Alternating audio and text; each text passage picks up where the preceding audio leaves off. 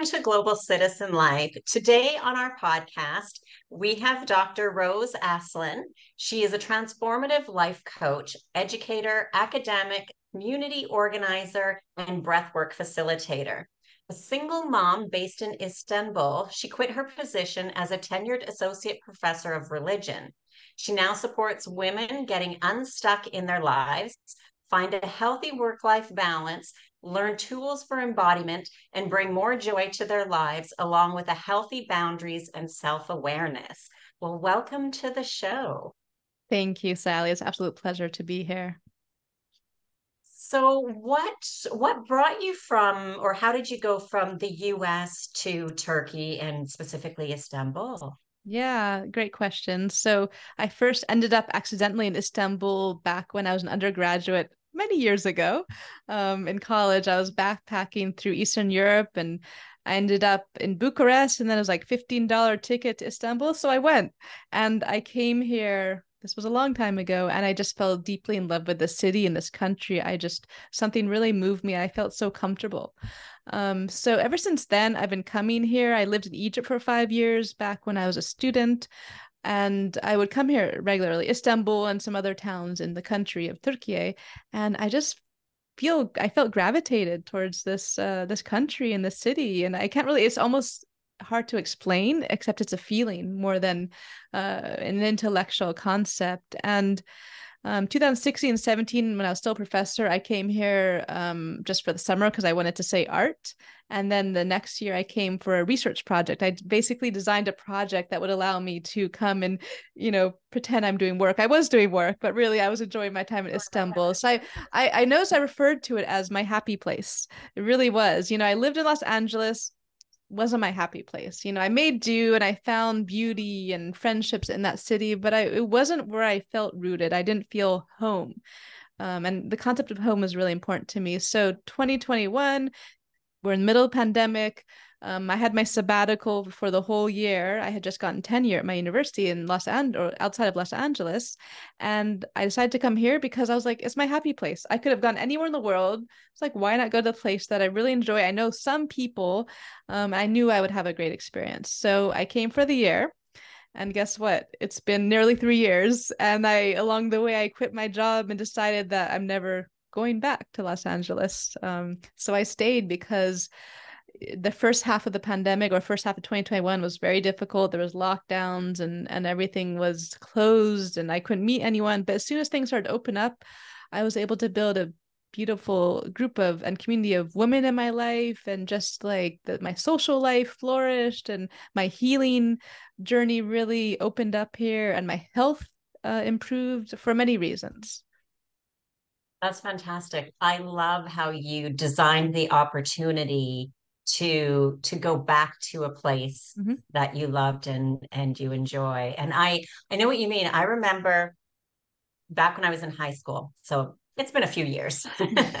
Um, and i remember i was standing outside in front of in front of the school with a couple of my friends and i said to them i think i've been switched at birth.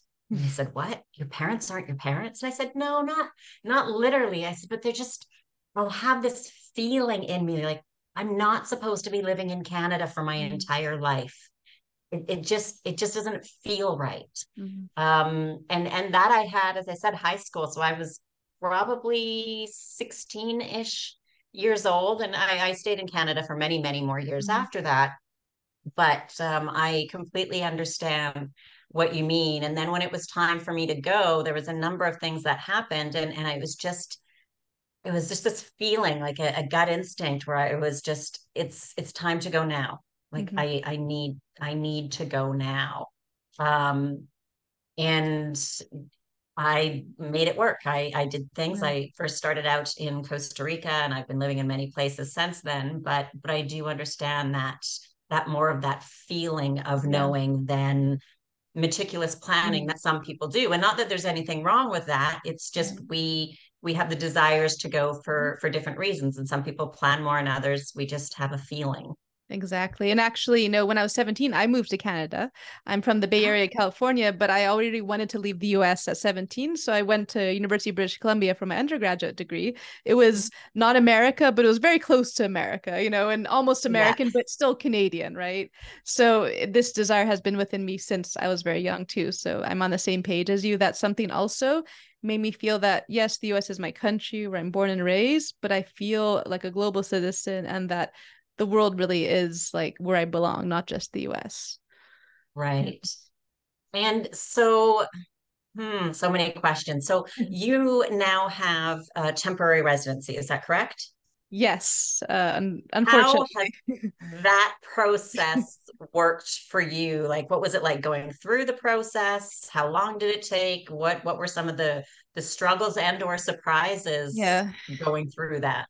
That's a hard question because I love this country, but the most difficult thing about it is that um, is the instability of being able to stay here permanently without being a wealthy person.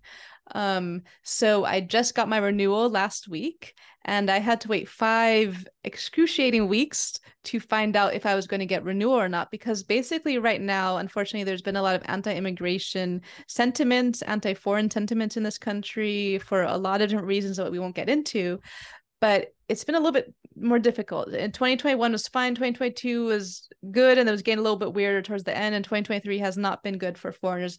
I'm lucky that I have a Western passport, but for Syrians, for people from Arab countries, uh, um, other countries have been really awful for them. So for me, the issue was I a lot of Westerners have been rejected lately, even Westerners. Um, um, first people cannot immigrate here anymore for temporary visa as far as i know they don't give out first time residency visas. They only give out renewals. And even only some of us get renewals. So I was very lucky and I'm so grateful that I got my renewal for the, I don't know, fourth time I think it was. Uh, I applied in March and I only got six months, uh, which was very stressful because I had to invest in a year worth of health insurance and documents and I paid for a year, but I only got half a year. So I had to apply again this this month or last month. Um, so it's it is difficult because I feel like this is my home, but the government doesn't necessarily agree in the way they make me uh, do the amount of paperwork they ask. It took weeks to prepare the paperwork and the the stamps and the the different signatures I needed to get to get the residency visa. It's a temporary visa that I renew hopefully every year, but sometimes every six months. And a lot of us are quite nervous about the situation. Um, if I had more income, then I would buy a property and it would be much more stable. But I'm not at that point where I'm ready to invest in a property. So I have to hope that every year I will get that renewal. And so far I have. So God willing, it'll continue. Well, we'll keep our fingers crossed for you Thank for you. sure. Yeah. Um, and okay, so that's yeah, that's a very stressful situation. What about opening a bank account there? Do you have a bank account there? Yeah, that's easy. I did that as soon as I okay. arrived. Before I even had, I just had the tourist visa, and I even opened up with my passport before I had the visa, uh, the residency visa. So that's actually easy. So some things are surprisingly easy. Like yesterday, I went and got my did the final step for my Turkish driver's license, and I and it'll be coming in the mail any day. But that was a four month process of excruciating bureaucracy. But for the final process, I I just made an appointment online. I went to the government office. And In five minutes, I was in and out. You know, so it's like that was wow. too easy. Like, what's the catch? You know, it's in the mail.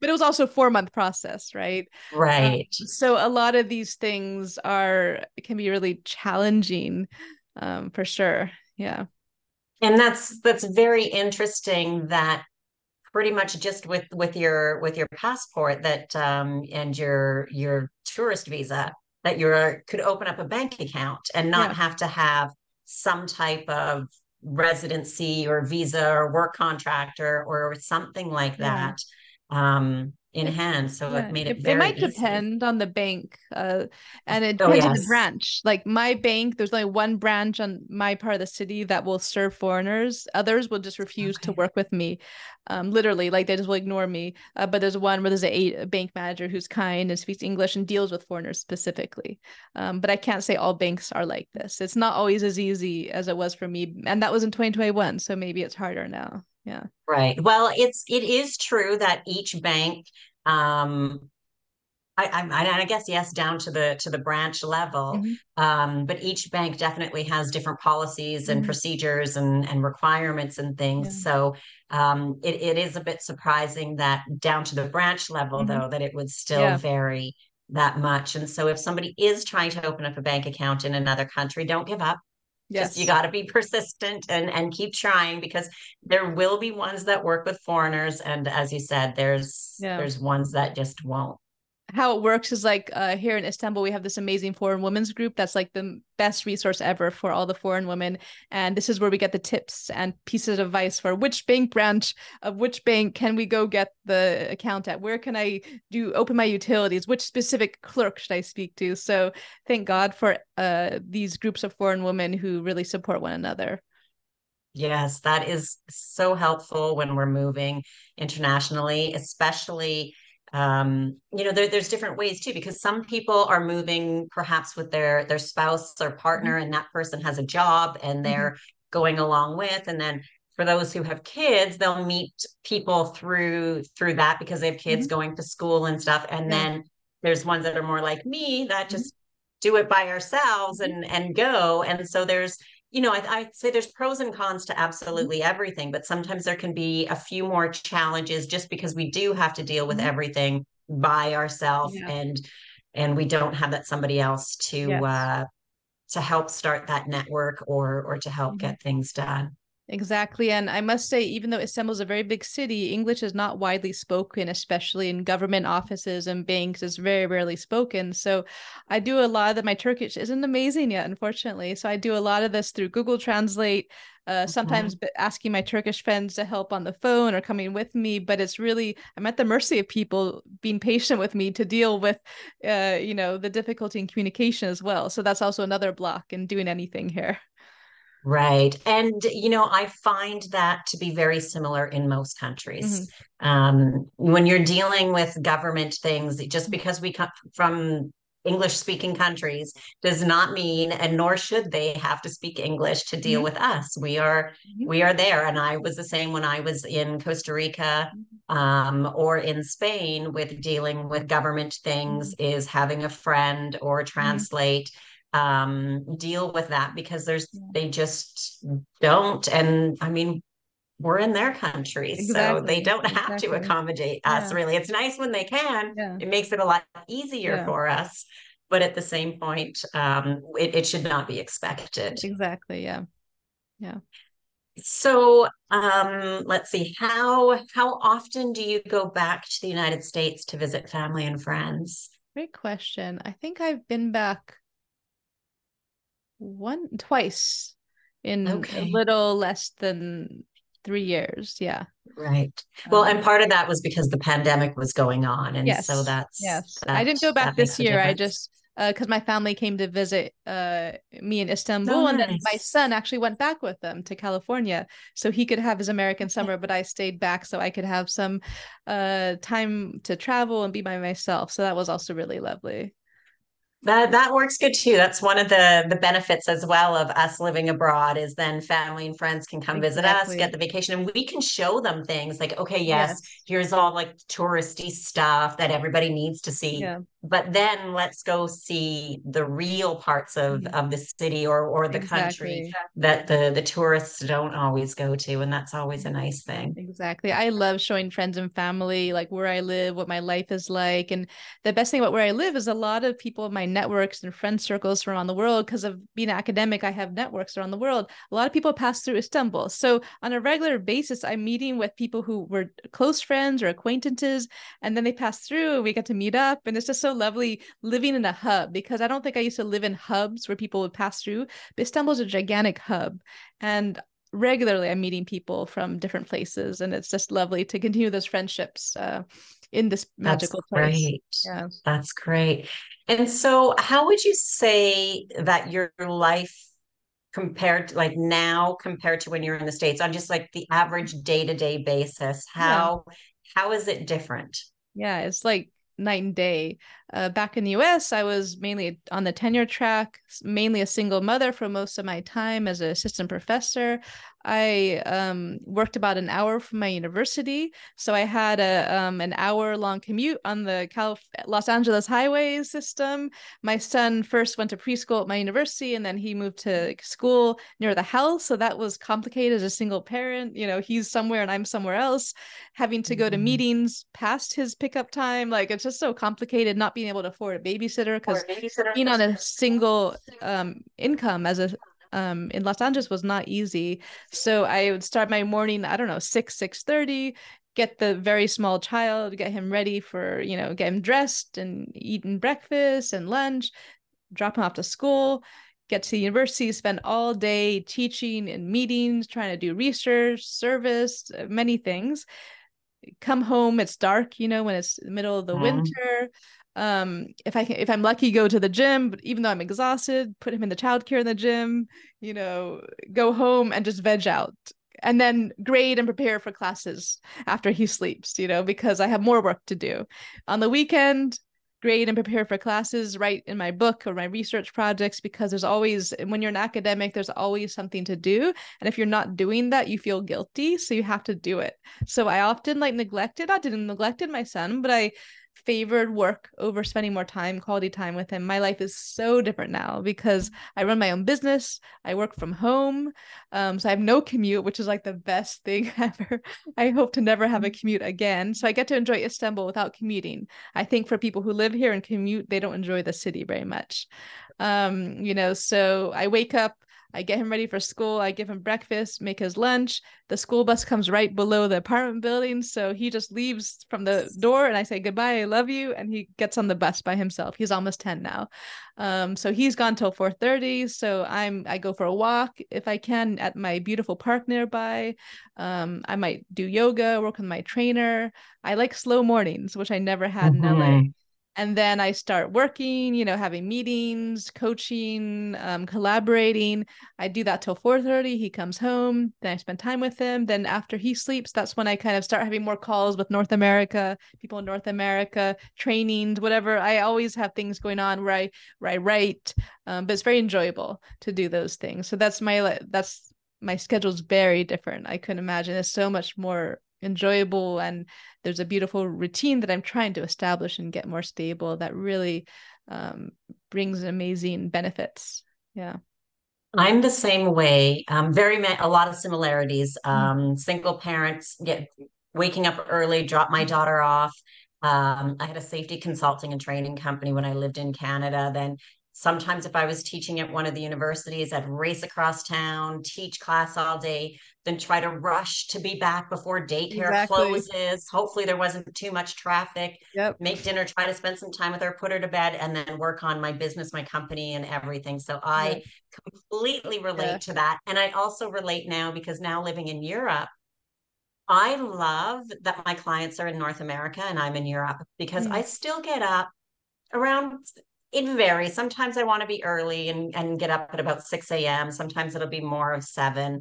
Um, but I still like that early time. I love my mornings. And I have my morning routine of getting up, um, you know, whether it's yoga, reading for a bit, meditating, going to the gym or jogging, like whatever it may be. And then, yeah, check some emails, do some stuff, um, but not really get into mm. calls and things like that before one o'clock in the afternoon yeah. because even one o'clock in the afternoon is very early. Yeah. And I've had a few people that, that are like, yeah, I was looking at your podcast, but everything is really early in the morning. And I said, well, that's, that's my from one till seven. Yeah. That's yeah. when I book. That's my seven hour. And I said, if like, I'm sorry, mm-hmm. if it doesn't fit, it just, it doesn't fit because I, you know, I, I don't want to be doing more than that. And I, I love having it. I was back in Canada um, for a few months earlier this year. And it was very strange to be waking up and within an hour to have a meeting or a podcast or work or something. And I just yeah. thought, I don't,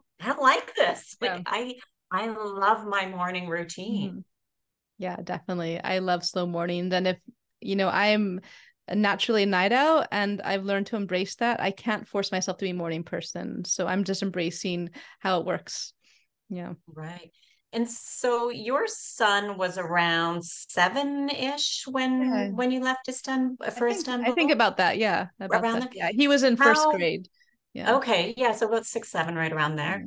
Um, how did he adapt and think of the move and and maybe some challenges or like i know kids are pretty adaptable i moved yeah. to costa rica when my daughter was 13 mm. and she hated it it was oh, just no. the timing of 13 yeah. was not good um so how how was it yeah. with him being younger i think i think would probably be better or easier but again yeah. they're still missing family and friends yeah it was not easy especially because the pandemic you know it was i registered mm. him in a mm. bilingual turkish school thinking that if i stick stick him in a school that's bilingual he's just going to absorb turkish but it turns out the problem was that um, it was almost all Turkish kids with very few foreigners, and the English was too easy. It was just so simple, and then the Turkish was too advanced, you know.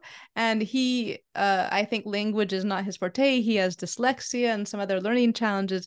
It didn't work, and he had some bullying issues. So I had to pull him out of that school, and I sent him to um, kind of the the bigger international school in our neighborhood and it's been a much better experience since then uh, because there's no bullying it's all in english um, I really had hoped that he would get more immersed in Turkish society and make more Turkish friends and learn the language.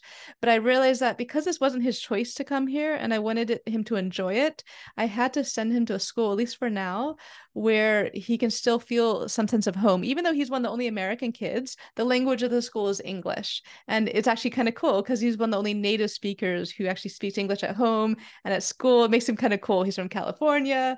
Uh, so I think he's one of the cool kids. Um, his Turkish is not great, unfortunately, either, because again, um, it's almost all foreign kids uh, who speak a huge amount of different languages. He likes it here. Um, when he goes back to the US and he comes back, he's sad because he misses family and he misses being able to communicate with everyone in terms mm. of language issues but i think he really does appreciate it because he he he loves history so he visited all the castles.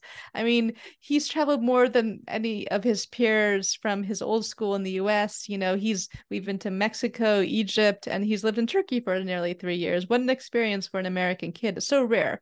Um, so i think he does appreciate the fact that he gets these experiences. We take a ferry ride and we see this amazing sunset over the bosphorus and he appreciates that that you know because i really try to teach him about the history and culture and religion. And so sometimes he might complain but i know that he he does appreciate and i know when he's older he will benefit and appreciate what he has received from this experience Absolutely. I I completely agree. And I mean, let's be honest, um, especially with with kids or even people in general, we'll we'll always find something to complain about. right? Yes. As as we're a kid, we'll, we'll, we'll complain about something. Even even as adults, there's things that, mm-hmm. oh, why do they do it this way here? Yeah. Or why why isn't it done that way? Or just we'll find little things to yeah. to complain about. But it's it's true that as as I they get older, I, I do believe that uh they they'll appreciate it more and with him at such a mm-hmm. young age and he he still has time to catch up on yeah. on turkish and and learn more if if he chooses to do so yeah. and if he you know wants to continue living there as he gets older even in into his teenage years and stuff i'm sure he'll um, he'll probably pick up on it a little bit more just for yeah. some people it as you said language isn't everybody's forte mm-hmm. and for some of us it just takes longer than others Definitely. I mean, he's already planning to go to college back in the US, though. So, yes. Well, you never know. By the time that yeah. comes around, we'll, we we'll shall see. in the US. We, who knows? Yeah, where he'll go. Yeah. Who, who, knows? He may change his mind and actually just want, it might maybe go somewhere in Europe. Yeah, or, he definitely might. So, never yeah, know. Definitely. Um, that's that's the great thing of once it's. I find it's for most people, it's that first step it's yeah. that first move yeah. it's that first travel by themselves it's those that those yeah. firsts that are always the hardest yeah um and then the the travel becomes easier because mm-hmm. as he gets older if he wants to go back for the summer he can just hop on a flight and go like because really? that's what my daughter did at first it was always because mm-hmm. of her age it was back and forth just us and then um, I knew that it was going to be getting to the point where she'd just want to go for the summer mm-hmm. and and to to fly by herself. And so the last I don't know, the last one or two times that we went, I said, okay, I'm just, I'm going to follow you. I'm going to, you know, you have to, you have to do everything just because yeah. the next time you're going to be doing it by yourself. Um, and and it was fine and and she did her first flight and, and everything by herself because it would went from Costa Rica to Houston, Texas, from wow. Houston then up to to Calgary. So it's it's That's quite complicated, long. yeah. Yeah, three three and a half hours is one flight, three hours is the next with a layover in between. So it's still a long day. And then after and she came back home. So obviously she did it coming back. And I said, you know, like how how was going both ways? How did everything go? Obviously I spoke to her between time and, and I said, you know, now that I've done it twice, mm-hmm. I actually kind of prefer traveling by myself. And I was like, I love oh, it. What? you don't want to travel with your mom? She's like, no, I don't mean it that way. But she's like, it's just, it's different. And I just do whatever I want, even though like it's only whatever you want in the airport. So it's yeah. not that entertaining. But but yeah so yeah. it's it's good and it gives that that confidence mm-hmm. as well to you know just to do more things alone. So I, I think it's oh, totally. it's great. He's already this summer. He flew back with my family to the U.S. and he came back on his own as an unaccompanied minor. Uh, the okay. age of nine. So he has wow, gotten very I'm brave. Yeah. that age. And, wow. Okay. Yeah, well, because it's a direct flight, luckily. And okay. it would have been very complicated for me to go there, very expensive. So as much I was like, mm. if you want to go, can you handle this? And he was willing to do this. And so um, he made it fine. And you know they take care of the kids along the way. Turkish yeah. airlines is a really good airline. Um, they're very mm-hmm. turkish people are very friendly towards kids very open. So it's a good airline to go with especially. Um, mm. yeah so it worked. He did it. Wow. Um, wow okay. At nine i thought i think my daughter was well she i don't think she wasn't considered an unaccompanied minor. I think she was mm. considered like able like an adult yeah. to travel by herself but she was only 16 wow impressive impressive yeah yeah so yeah. but we had done that that flight so yeah. many times because when we first left we would still i still had my business in canada so we went back and forth probably four or five times the mm-hmm. first year three to four times the second yeah. year again at least three the third so it, it was a lot so she was mm-hmm. very used to um, all of that so mm-hmm it's a special experience for children to live abroad and just experience different way of living to go on local adventures and just opens up their mind to such different ways of living um, and to be much more open-minded towards people who are different than them as well Absolutely, absolutely. Mm-hmm. And what about the cost of living there? So you're in Istanbul, so I'm sure that it's more expensive in Istanbul than obviously yes. other areas. It's uh, the bigger cities are always more. But how do you find the cost of living there compared to back in in the U.S. Whether it's yeah. the last time you were there or when your parents came and yeah. and mentioned about cost and prices? Yeah, good question. So when I first came here, it was very affordable. Um, especially I live in a neighborhood that's not the European side is a bit more expensive. I live in the Asian side of the city. Um, it was it was really not not um it was very easy to live here. You'd buy a bunch of groceries and it just felt like almost nothing. Um, unfortunately, with COVID and the inflation, the recession that has hit the whole world, things have gotten quite quite quite quite pricey here uh, compared to when I first came in 2001, and it's not that long ago. But I heard even eggs are like 10 dollars for a carton in the U.S. now, so it's still nothing like Los Angeles. I mean, I was living in Los Angeles on you know a decent salary, um, professor's salary wasn't enough, but it was enough to live and I was living paycheck to paycheck and my money just dripped out of me. I owned a house. And so a lot of the expenses went into the house. Um, and I didn't have a babysitter. I didn't really do enter- pay for entertainment. It just went into life expenses. So here, you know, my rent is much more affordable. Um, luckily, I have a small, humble apartment that's perfect for the two of us um, what the difference is that I can afford things I couldn't in Los Angeles. So I can afford to have a massage, to go to a physical therapist. I can afford health insurance, private health insurance. It's very basic, but in the US, it would really be too much money. You know, I couldn't afford, I couldn't have quit my job in the US and stayed in the US, basically. You know, I can afford um, all kinds of different things that really increase my quality of life. Like taking the ferry is the most enjoyable thing ever. It's like my water therapy my and it's i don't know maybe less than a dollar to take the ferry here in istanbul across the across the bosphorus right? So there's all these different things that i can now do. I can go to the grocery store and buy the things i need right? Um, and the things i want too. I can um yeah it's it's it's more things are accessible uh, that are completely out of reach in the United States, completely, especially in a very expensive city like Los Angeles. So it's even though it's getting more expensive and I have to be a little bit more tight and a little bit more frugal because my goal is to work less so I can enjoy my enjoy my life and live a very slow life. So I don't want to work myself too hard. Um, I do live in a smart way, but in a pleasurable way too. And there's a lot of pleasures here that aren't expensive. So Right. Yeah. No, I was um in Istanbul. Oh, when was it? 20 2021? 22. Maybe it was 2021. It just seems weird to be because yeah, the pandemic was like 2020, 2021. Yeah. So it would have been near near the end of 2021. Sometimes yeah. when when I think with the pandemic, it kind of yeah. throws off all my timing of all when blur. I was where. Yeah. And I was only there for 10 days. And you're right, there's just so much to do, so much to see, so many free things or or very inexpensive things. And and it really is about what do we want? Do we want to work more to make more money? Um, or do we want to work less and enjoy life and just find those things that we enjoy doing that are at a lower cost? And a lot of times, there's a lot of things in every city mm-hmm. that we can do that mm-hmm. don't have a high price tag on them. Exactly. There's, and the city is full of, I mean, I just love walking and I love going to the ferry and I love petting cats. All of that is basically. Oh, you got, they've got so much of that there then. Yeah. basically, I'm here for the cats, you know, and that is just everywhere accessible. You can find cats everywhere and they don't charge to pet them either. Right. Right. And and so you were saying that in your work you're mostly dealing with North American clients. You you deal you you work most so in the afternoon when when your son's mm-hmm. at at school. And so what is it exactly that you do for your clients? Yeah, so I work with primarily women, especially women who are spiritually oriented, and I support them. You know, they're stuck in life, they find themselves in the hamster wheel, uh, in an abusive relationship, in some situation that's really uncomfortable for them. And they're like, I need something to change. I feel stuck. And so I work with them and I don't have a set curriculum.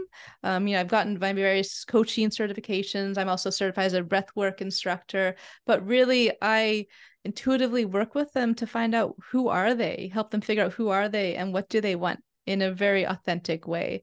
And so I teach them in along the way some breath work, some embodiment, but really it's amazing how seldom women are asked like what do you want? What do you love? What are your passions? What are your delights?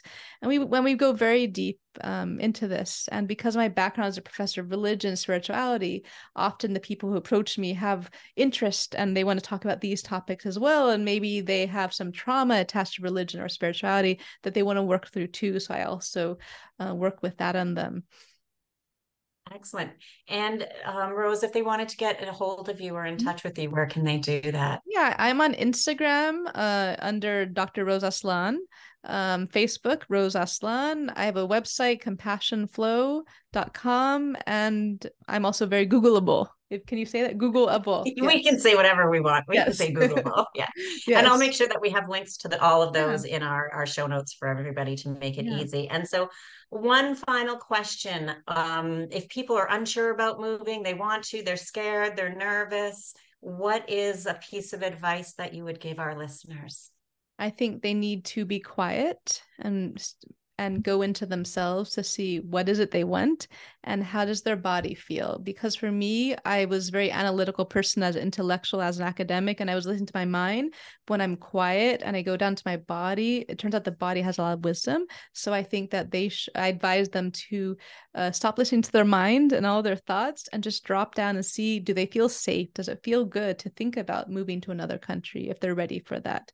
Sometimes it's not the right time. Sometimes it's they're they're um they should have done it last year right? So their body also contains a lot of wisdom and so don't just make rash decisions and also very carefully calculate and plan you know th- a big move across the world um, because it is a especially if you're a parent for example.